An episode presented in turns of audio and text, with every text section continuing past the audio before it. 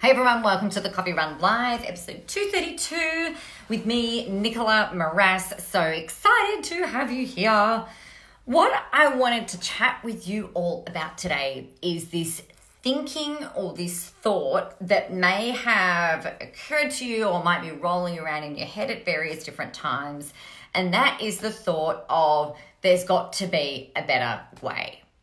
Now, I have had these thoughts in the past a lot, actually. So, the thing that I think is really interesting about it is what is it that you're having these thoughts around? For me, it was around making sales.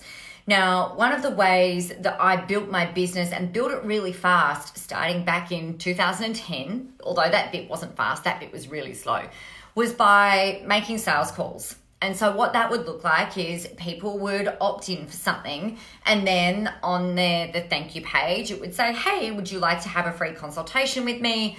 We'll chat about your marketing, what your plan looks like, and I'll let you know the next steps. And if we want to work together, we will, and if not, we won't."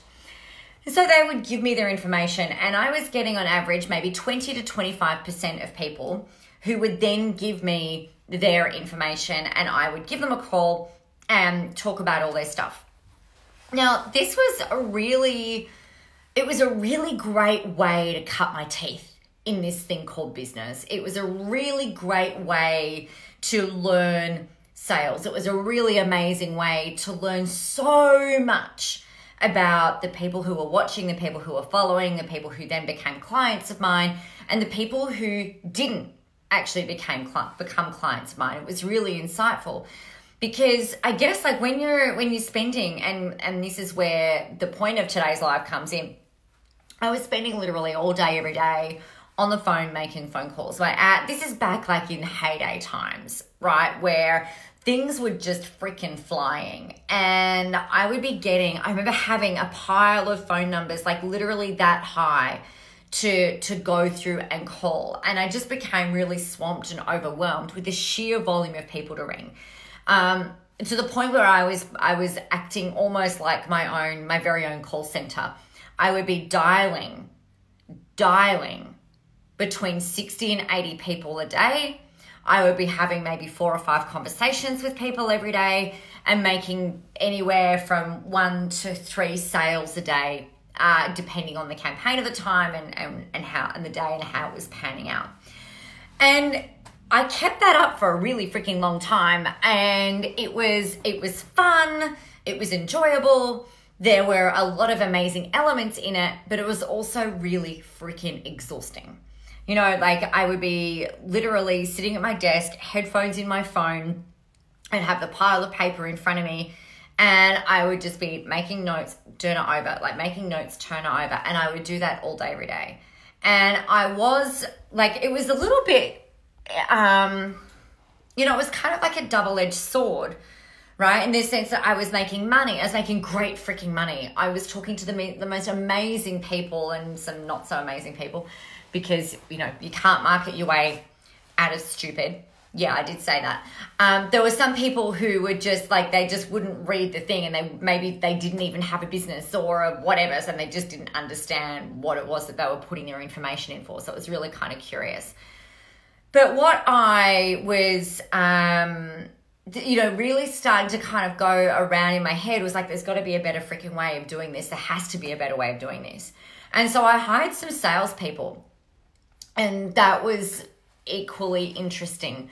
Um, I actually hired my father and I hired some external people, and my dad was really great and really, really amazing still required managing, which I found an interesting type of because he's a human, right? So like an interesting kind of dynamic there.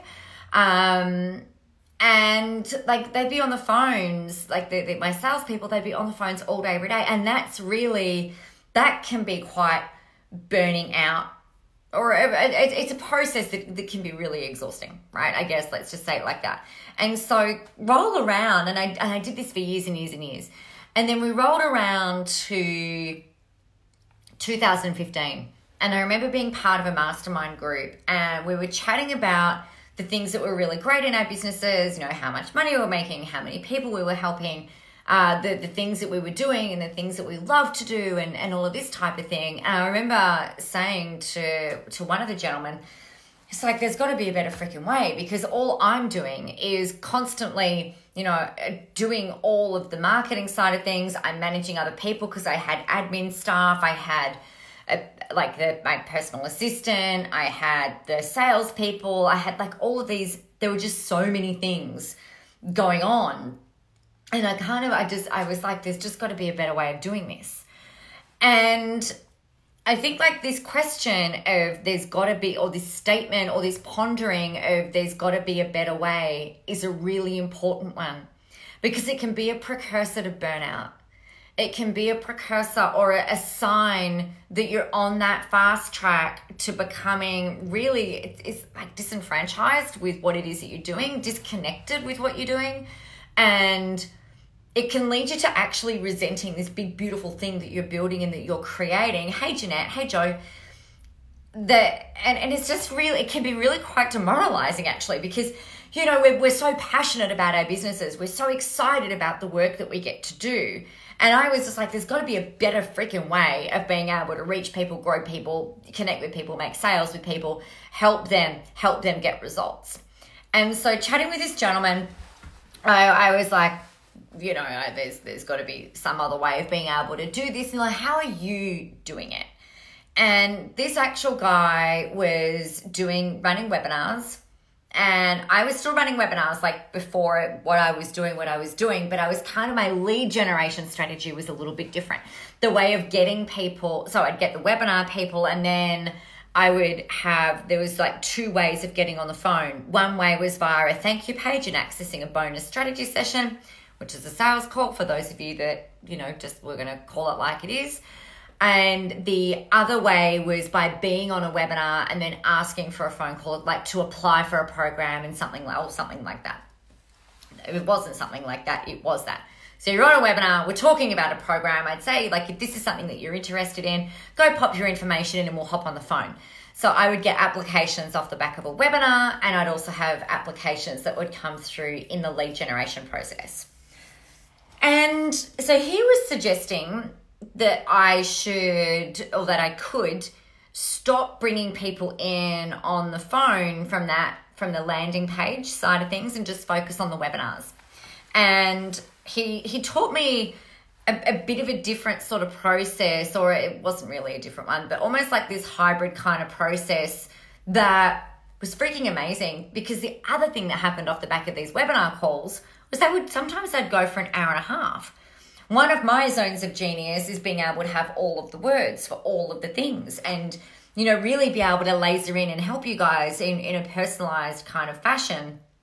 But I would just, I would enjoy talking with these people that we'd be on the phone for an hour and a half. And if we look at it with the volume of applications that I was, that I was getting, an hour and a half is a really long time to determine, sorry, to to actually get to the close and have people say yes i'd like to buy your stuff or no thank you i'm i'm good i'm going to leave it. And whilst the process while i really thoroughly enjoyed the process it was just taking far too much time. So again it was like oh my god there's got to be a better way. But i kept doing that for a really long time.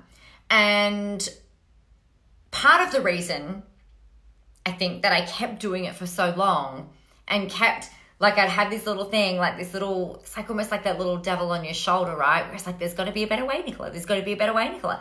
And I couldn't see it. And I didn't know anyone who was doing things in different ways that would make things work.